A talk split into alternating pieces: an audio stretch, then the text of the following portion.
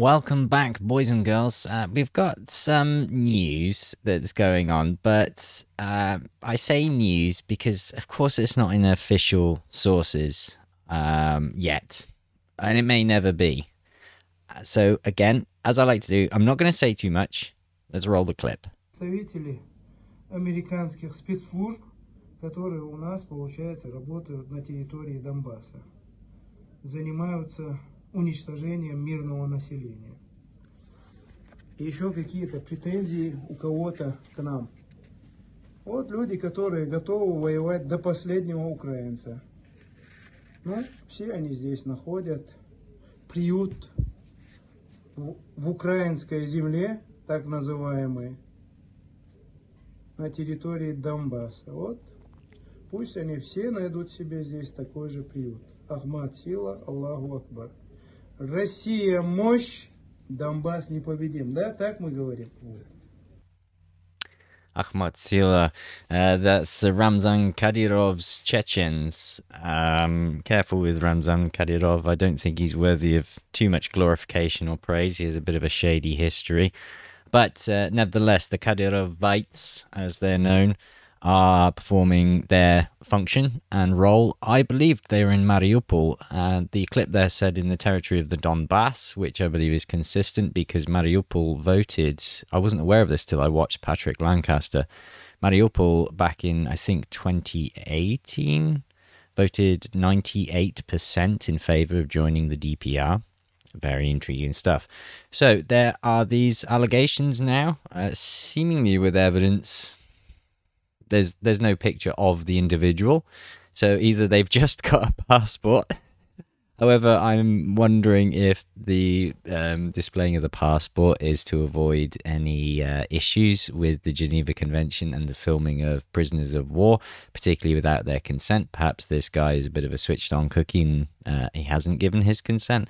I'm not sure that Kadyrov and his Chechens would really. I don't know. They might be. They might be on a firm leash. Let's let's get into a little bit more um, about this question regarding uh, mercenaries because it's, it's come up quite a lot and I found some interesting stuff. So, uh, we've already reported on the British mercenary uh, known as Cossack Gundi, who was captured. His desperate family, a British soldier, British soldier now, not mercenary, beg Putin not to carry out dire threats about captured Westerners after the Ukrainian army unit he joined surrendered in Mariupol because they ran out of food and ammunition. The family of a British soldier fighting for the Ukrainian army have told he phoned them in the middle of the night from the front line to say that he was surrendering to the Russian forces because he had run out of food and ammunition. Former care worker Aiden Aslin, 28, who moved to Ukraine in 2018 after falling in love with a woman from Mykolaiv, was captured while defending Mariupol against Vladimir Putin's troops. Play the uh, Imperial March, of course. Uh, we don't get too much information at this stage. All we know is that Aiden's unit commander has been in communication with his opposite number in the Russian army, negotiating a possible surrender this morning. And there's our hero of the story. Aiden has been called a mercenary, but that isn't true. He enrolled with the Ukrainian army four years ago and has dual citizenship. That last part is true, uh, from what I can gather in the sources I've seen. If the Russians do have Aiden captive, we would want to remind them of the Geneva Convention and to treat him and other soldiers in a humane and dignified way. Russia is being pretty cavalier with the term mercenary, and I can understand why, because that's odd. Nowhere in the Daily Mail article here did it ever mention that Aiden fought in Syria. Not once, but twice. Funny that, isn't it? Maybe because that undermines the argument that he's not a mercenary. If we go over even to Wikipedia, no, not the most trustworthy of sources, but kind of the most accessible and the most well known, even in Wikipedia, Aiden Aslin is a British Ukrainian is a British Ukrainian mercenaries mercenary. Uh, see, the English isn't that good. Marine who fought with the Kurdish YPG militia in Rojava, northern Syria. Aslin was the first foreign fighter to be investigated by the UK police. Aslin was questioned under the Terrorism Act on suspicion of engaging in the preparation to fight against Daesh. and possessing articles of terrorist purposes in Iraq slash Syria. He was eventually acquitted and returned to Syria for a second tour of duty with the YPG in 2016. So here's this source um, cited, but that's um, that's just citing the Mariupol one from the other day. So mm, I'm not. Does that really say that he's a mercenary? Let's have a, just a quick look. Um, doesn't say anything about mercenary. This is the Newark Advertiser.co.uk, so I'm not sure why that's cited as proof he's a mercenary. But if it looks like a duck, walks like a duck, and quacks like a duck, then I think he's a duck. So, uh, hmm. Ah, and that lends into another point. So, what is a mercenary? So we're all clear, because I've seen lots of speculation from you guys in the comments. Um, here's an interesting article on Articles of War. I'll include a link for you to have a, a little look. It's published by lieber.westpoint.edu. Uh, the Ukrainian government is openly recruiting irregular fighters to join militias and volunteer forces, including the International Legion of Defense of Ukraine. According to the Ukrainian government, units of international fighters formally fall under Ukraine's regular armed forces and report to Ukrainian commanders. Russia announced that it would consider foreign fighters in Ukraine to be mercenaries. According to Russian officials, if captured, they would not be entitled to prisoner of war status. Okay. In 1977, the first additional protocol to the Geneva Conventions, AP1, significantly changed the law for mercenaries. AP1 Article 47 begins by withholding from a mercenary the right to be a combatant or a prisoner of war. It defines a mercenary as any person who meets six criteria, specifically, any person who A. Is specially recruited locally or abroad in order to fight in an armed conflict. Could you say that, Fazlin? Because Arestovich was, uh, in his interviews, was saying that a war with Russia was pretty much how they were going to uh, get into NATO. So there were clearly plans to lure Russia into performing this special operation. B. Does, in fact, take a direct part in the hostilities. Okay.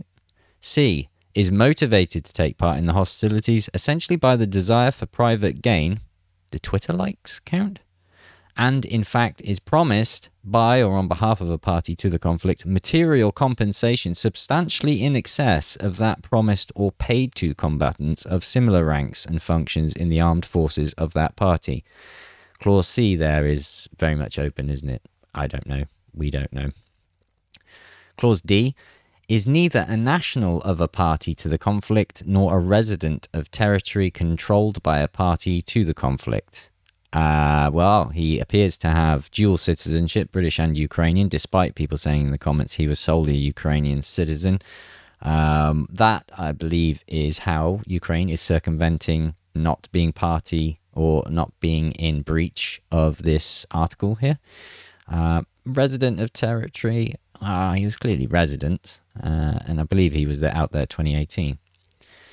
Is not a member of the armed forces of a party to the conflict? Well, clearly he was, I believe, attached to the Marines, and as we've read, that Ukraine is absorbing mercenaries into their official armed forces. F. Has not been sent by a state which is not a party to the conflict on official duty as a member of its armed forces. No, I don't think that's interesting. Has not been sent by a state which is not party. But a mercenary can be a private soldier of fortune, not necessarily sent by the government of another state. That's an intriguing uh, definition there in Clause F. Both Russia and Ukraine are parties to API or AP1. Therefore, each is bound by Article 47 in the current armed conflict. Additionally, Ukraine is a party to the 1989 International Convention against the recruitment, use, financing, and training of mercenaries. The 1989 Convention creates a criminal law regime for mercenarism. It identifies and defines criminal offences, establishes rules of jurisdiction, and obligates enforcement measures. Furthermore, Article 1 of the 1989 Convention expands the AP, API Article 47 definition of mercenary by removing the condition that a mercenary actually take part in hostilities. Unlike AP 1I, the 1989 Convention criminalizes direct participation in hostilities by any person who meets the Article 1 definition. Russia is not party to the 1989 convention. Thus, unlike Ukraine, Russia is not subject to the convention's obligations, such as the requirements to criminalize mercenary offenses, cooperate in prevention of such offenses, and to notify the UN Secretary General of potential violations. Ukraine's use of mercenaries in the conflict could constitute an internationally wrongful act giving rise to state responsibility. So, uh, a member of the armed forces of a belligerent is not a mercenary. The Ukrainian government has formally incorporated the International Legion of Defense of Ukraine into its armed forces. Thus, the legion's reported 20,000 foreign members, including 3,000 Americans, are not mercenaries under Article 47, Clause 2, or Paragraph 2. There we go. It's a long, long article, goes very much in depth. I highly recommend you read it because uh, it is quite eye opening and quite interesting. So there we have it. Not only do we have now evidence of potentially, possibly one US mercenary being maybe captured in the Donbass region, I suspect there will be many more to come uh, who will be used for the full effect of propaganda. With the fall of Mariupol imminent, if not already having happened, and whatever is hiding under Azovstal, uh, we can only guess. I suspect we'll find German, French, Danish passports, maybe, and probably a plethora more of British ones. And who knows about the reported two high ranking American officers? I'll read you something, again, unverified so far. This is from War Gonzo. According to the War Gonzo project from sources on the Donbass front line, based on an analysis of radio intercepts of enemy communications, there are at least two high ranking retired American officers in bomb shelters at Azovstal. According to our sources, they entered Mariupol together with PMC Academi and most likely are not active employees of the Pentagon. However, at the same time, they are extremely important persons for Washington. These officers are aware of many covert US operations in third countries and are the bearer of information that is extremely sensitive to Washington, a source familiar with the analysis of radio intercepts told the War Gonzo project. It is also noted that in order to conceal this sensitive information, the American intelligence services are ready to order the Azov militants to eliminate these two officers. Whether they are alive at the moment is not yet known for sure, and I presume that part of that liquidation would include the destruction of any documents or any evidence whatsoever of their existence in Mariupol. Intriguing stuff. I will, of course, leave a link to that post um, in the description of this video. So interesting stuff coming out now. Uh, as said, I expect to see more such mercenaries being captured, paraded, and used for the to the full extent of their propaganda potential. Uh, how they'll be treated is yet to be seen. I don't expect that they'll be just summarily executed, as some people have posited that Russia could do. Um, that's just my feeling. I, I think maybe a long holiday in Siberia will be in in the works, and we've seen Zelensky play his hand with Medvedchuk. I think maybe he's trying to trying to uh, use him maybe for these high profile sensitive intelligence prisoners that are just inevitably going to be taken. Anyway, enough speculation from me. I'll leave it there. That's some more news coming out of Russia for you that you'll unlikely hear in the West. Uh, otherwise, I'll see you in the next one. Bye bye.